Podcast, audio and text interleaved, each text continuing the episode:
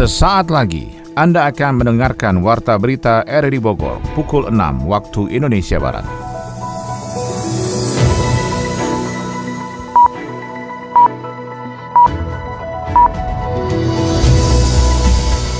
Selamat pagi dan salam jumpa.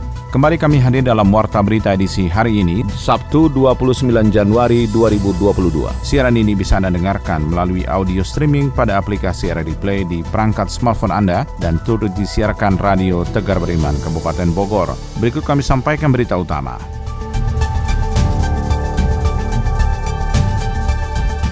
Ketua Umum Paguyuban Pasundan Profesor HM Didi Turmuzi menyarankan Gubernur Jawa Barat Ridwan Kamil menerima tawaran dari Presiden Jokowi jika ada penunjukan menjadi Kepala Ibu Kota Negara IKN Nusantara. DPRD Kota Bogor mendesak Pemkot Bogor berkomitmen terhadap aturan minimum beralkohol atau minol. Itu kan sudah diskresi ya, sudah diskresi kebijakan Pak Wali Kota bahwa B dan C tidak diizinkan. Saya Maulana Isnarto, inilah Warta Berita selengkapnya.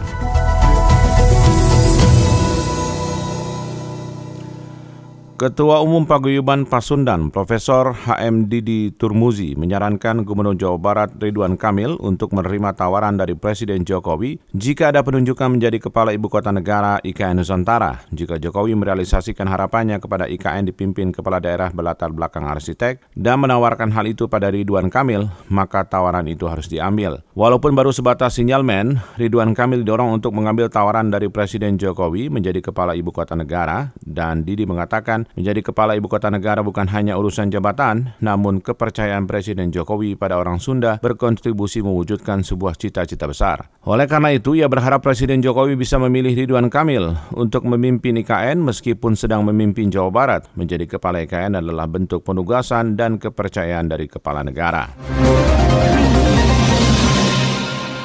DPRD Kota Bogor mendesak Pemkot Bogor berkomitmen terhadap aturan minimum minuman beralkohol atau minol. Sony Agung Saputra melaporkan. Makin maraknya peredaran minuman beralkohol minol di Kota Bogor menjadi perhatian DPRD Kota Bogor. Saat ini peredaran minol yang terlihat saat razia Satpol PP di sejumlah kafe, tempat hiburan malam dan restoran yang ternyata menjual komoditi tersebut. Sekretaris Komisi 2 DPRD Kota Bogor Ati Sumardi Karya menjelaskan, dalam rapat dengar pendapat dengan di Dinas Perdagangan Perindustrian UMKM dan Koperasi sudah menekankan bahwa jangan sampai ada pelanggaran aturan dalam peredaran minol.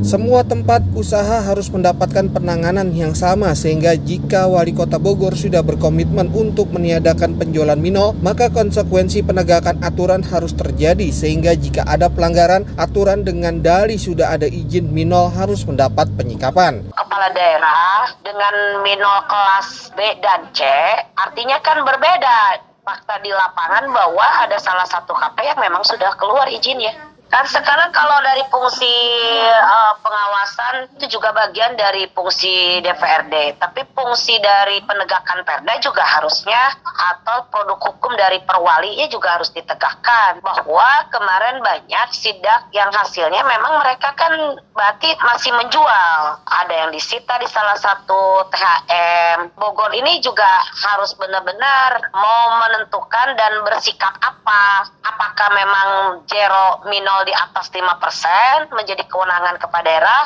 tetapi kenapa ada izin salah satu yang dikeluarkan? Kan jadi pertanyaan. Yang terus ada KP yang lain juga masih transaksi jual minol. Sementara itu Kepala Dinas Perdagangan Perindustrian UMKM dan Koperasi Ganjar Gunawan menjelaskan, dalam aturan peredaran minol terdapat golongan A, B, dan C yang semua peraturan berada dalam wewenang pemerintah pusat dan daerah. Untuk pemerintah Kota Bogor sudah berkomitmen tidak mengeluarkan minol di atas 5%. Jadi jika ada peredaran merupakan tindakan ilegal. Saat ini aturan yang masih berupa diskresi Wali Kota Bogor yang sedang mendapatkan penanganan agar bisa tertuang dalam aturan perwali sehingga adanya kepastian hukum dapat berjalan. Kebijakan Pak Wali Kota itu untuk Kota Bogor golongan B dan ya. C tidak akan diizinkan, tetapi golongan A itu masih dimungkinkan ya, ya yang 0 sampai 5 persen. Nah, kita di dinas ini sudah mengkoordinasikan dengan teman-teman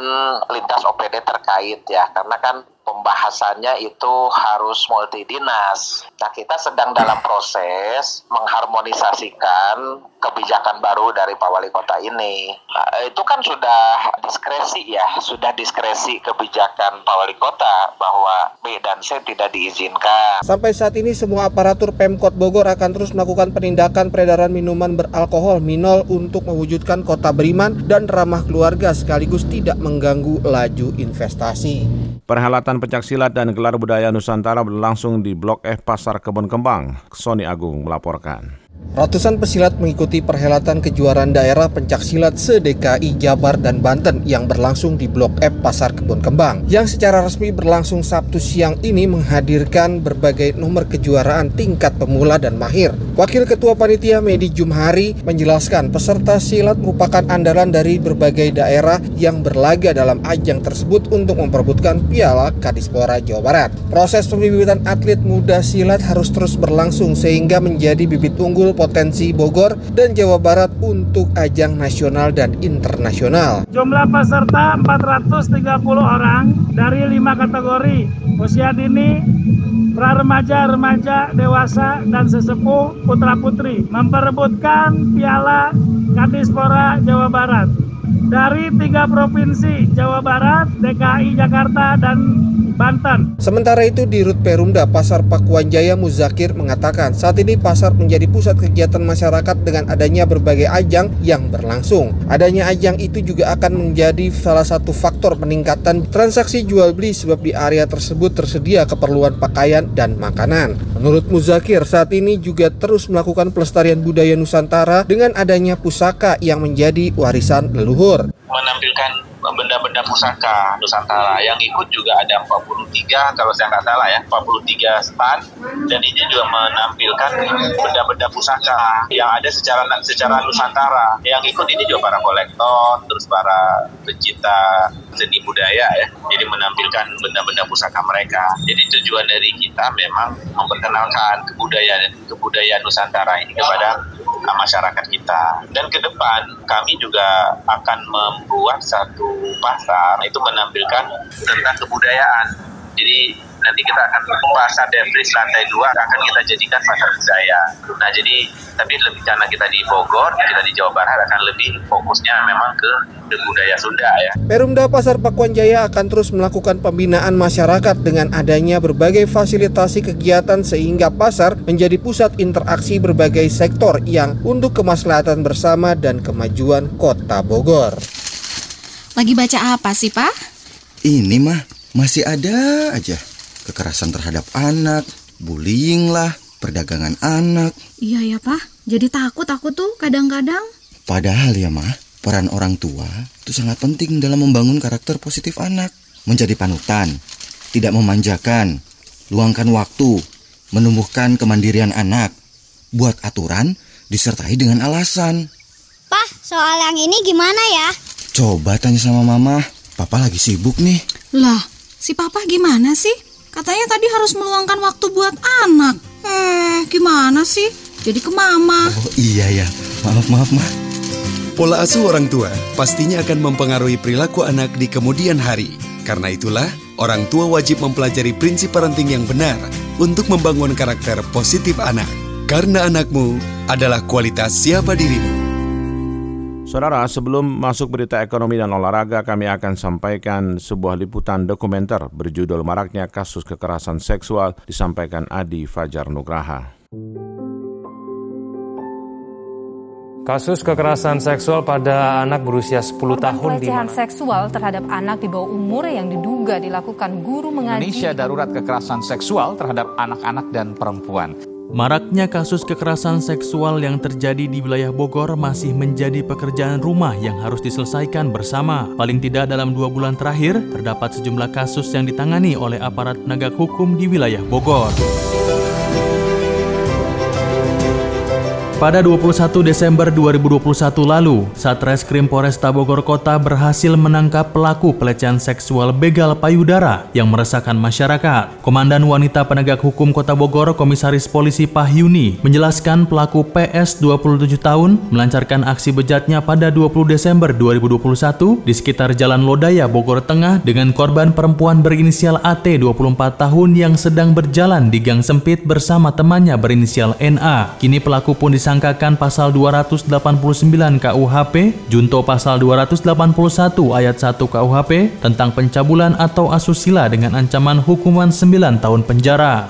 Dua orang wanita pulang kerja, kemudian pada saat jalan ada satu orang pengendara motor. Nah, karena jalannya sempit, dua wanita ini memberikan jalan. Tetapi ada seorang laki-laki yang memegang payudaranya dari salah satu wanita tersebut. Kemudian di saat waktu yang sama itu ada saksi-saksi lain yang melihat sehingga pelaku tertangkap. Pada 17 Januari 2022, Satreskrim Polresta Bogor Kota juga mengamankan tiga orang pelaku kasus pencabulan berinisial FI 20 tahun, MF 20 tahun, dan IM 23 tahun terhadap seorang anak berinisial NR 15 tahun. Kanit 4 Perlindungan Perempuan dan Anak Satreskrim Polresta Bogor Kota, Inspektur 1 Nikomang Armini mengungkapkan, kejadian tersebut bermula dari perkenalan korban dengan salah satu pelaku yaitu IM di sosial media. Pelaku pun mengajak korban untuk bertemu bersama teman-temannya dan diajak minum minuman keras sebelum dicabuli.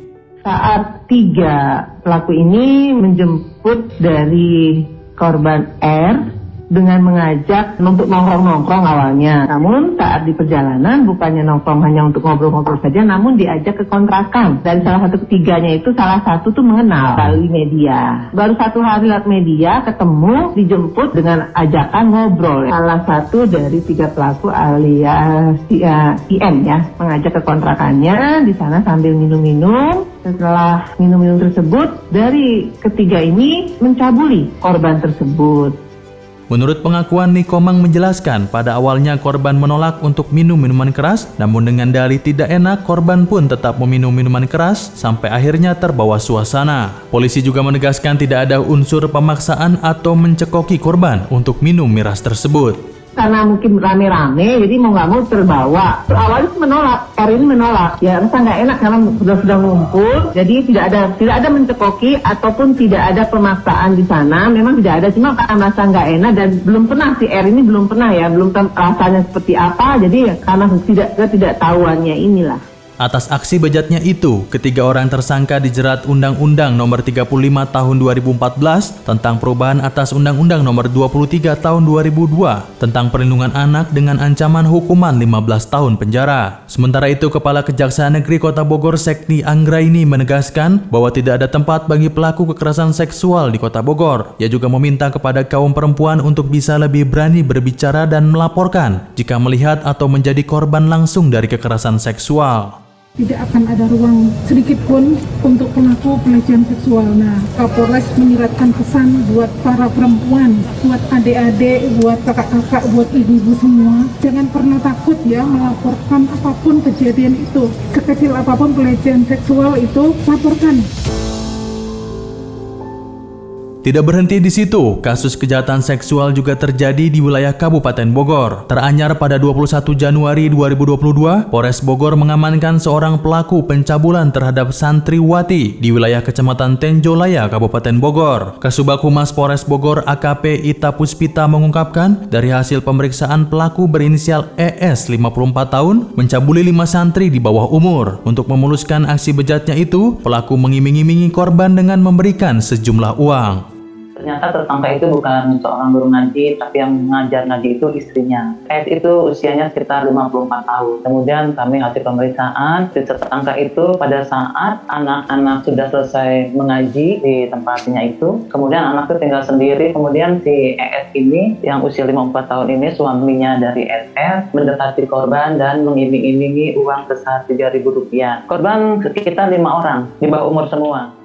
Komisi Perlindungan Anak Indonesia KPAI Kota Bogor turut menyoroti soal maraknya kasus kekerasan seksual yang terjadi pada anak. Komisioner KPAI Kota Bogor Medi Sumedi mengungkapkan, tidak sedikit kasus kekerasan seksual yang terjadi berawal dari media sosial. Di sinilah menurut Medi, orang tua sebagai lingkup terdekat dari anak perlu mengintervensi pengawasan anak dalam menggunakan media sosial harus menjadi perhatian terutama pada orang tua yang harus betul-betul paham apa yang dilakukan oleh anak kita walaupun anak kita anteng di media sosial. Terkadang orang tua melihat keantengan anak di zaman sekarang itu lain. Jadi pulang sekolah berada di dalam kamar, anteng anaknya nggak ke mana-mana. Ternyata ancaman buat anak-anak kita ini sekarang lebih berbahaya. Ancamannya itu ada di dalam rumah. Ancamannya itu dalam genggaman anak-anak kita. Nah artinya apa? Semua orang tua itu harus paham karena kami dari KPI banyak sekali mendapatkan aduan dari para orang tua yang anaknya mengalami mengalami perilaku negatif yang diakibatkan oleh media sosial ini.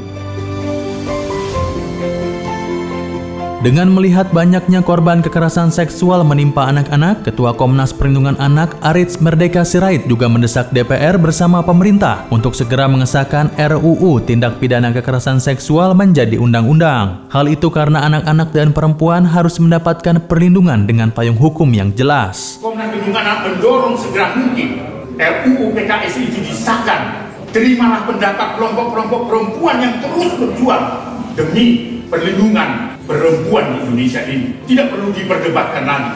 Karena fakta menunjukkan kekerasan terhadap perempuan dan anak sudah meresahkan masyarakat.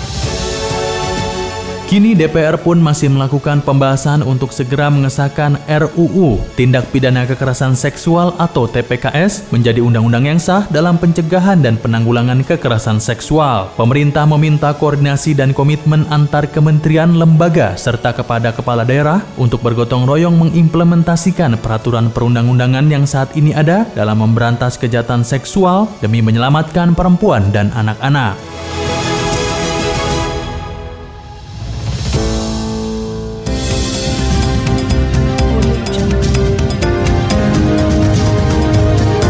Anda tengah mendengarkan Warta Berita RRI Bogor.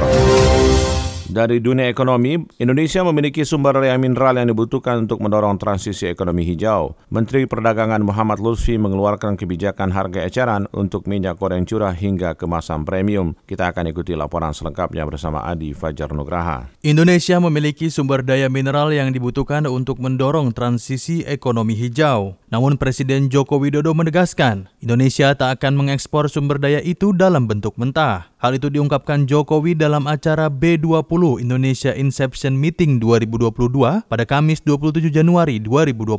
Acara ini dihadiri peserta dari negara G20 yang terdiri dari pebisnis global, pejabat pemerintah, dan para pemangku kepentingan lain. Presiden menjelaskan hilirisasi nikel yang telah dilakukan sejak tahun 2015 telah memberikan dampak yang positif. Tidak hanya penciptaan lapangan kerja, namun juga ekspor serta neraca perdagangan Indonesia kian membaik. Presiden melanjutkan ekspor Indonesia pada pada tahun 2021 mencapai 230 miliar US dollar, kemudian ekspor besi baja mencapai 20,9 miliar US dollar, di mana angka ini meningkat pesat dibandingkan tahun 2014 yang sebesar 1,1 miliar US dollar. Setelah nikel, Jokowi akan mendorong investasi di sejumlah komoditas seperti sektor bauksit, tembaga, dan timah.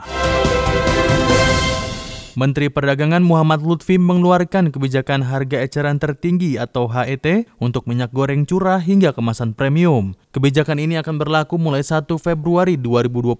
HET minyak goreng curah menjadi Rp11.500 per liter, minyak goreng kemasan sederhana sebesar Rp13.500 per liter, dan minyak goreng premium sebesar Rp14.000 per liternya. Mendak meminta masyarakat agar bijak dan tidak panik buying dalam membeli minyak goreng. Ia juga memerintahkan produsen minyak goreng agar terus menyalurkan stok agar tidak terjadi kekosongan di pedagang atau pengecer. Lutfi menegaskan pemerintah akan mengambil langkah hukum yang sangat tegas kepada pelaku usaha yang tidak patuh kepada ketentuan ini. Ke depan pihaknya berharap dengan kebijakan ini, harga minyak goreng dapat lebih stabil dan terjangkau untuk masyarakat, serta tetap menguntungkan bagi para pedagang, distributor, hingga produsen.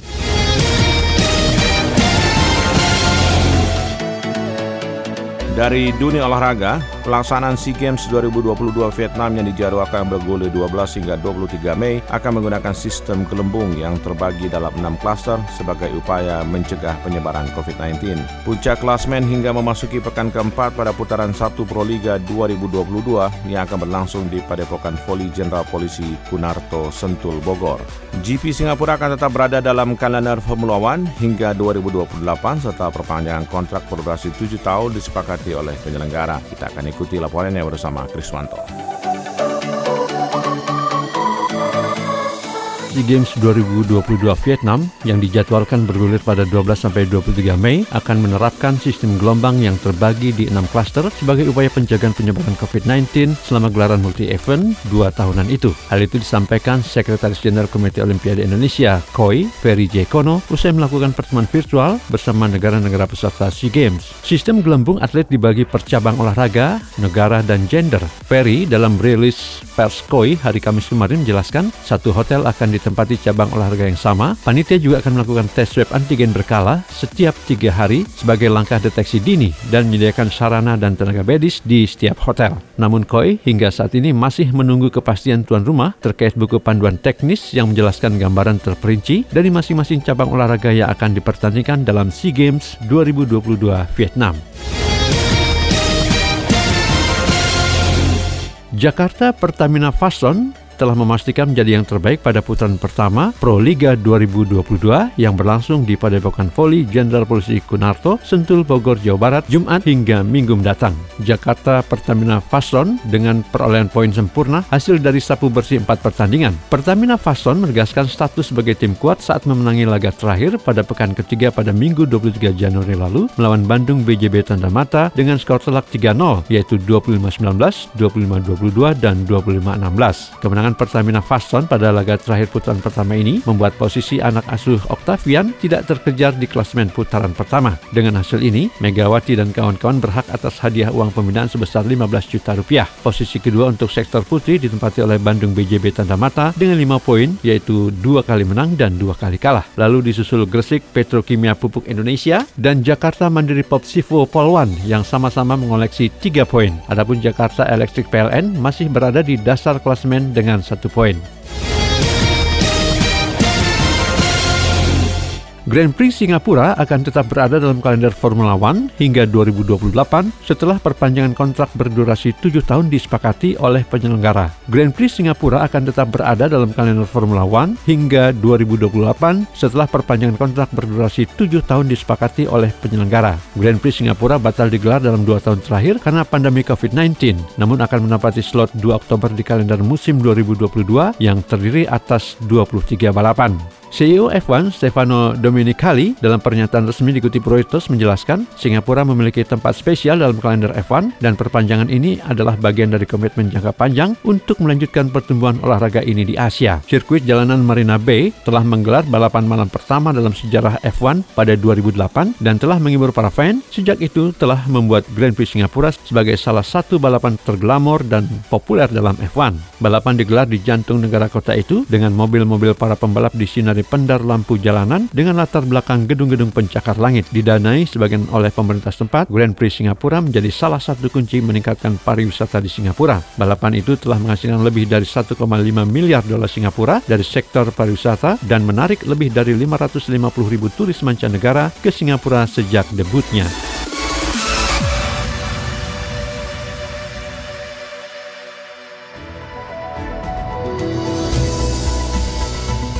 Demikian rangkaian informasi yang kami hadirkan dalam Warta Berita di edisi hari ini. Sebelum berpisah, kami kembali sampaikan berita utama. Ketua Umum Paguyuban Pasundan Profesor HM Didi Turmuzi menyarankan Gubernur Jawa Barat Ridwan Kamil menerima tawaran dari Presiden Jokowi jika ada penunjukan menjadi Kepala Ibu Kota Negara IKN Nusantara. DPRD Kota Bogor mendesak Pemkot Bogor berkomitmen terhadap aturan minimum beralkohol atau minol. Mewakili kerabat kerja bertugas, saya Maulana Estarto mengucapkan terima kasih. Selamat pagi.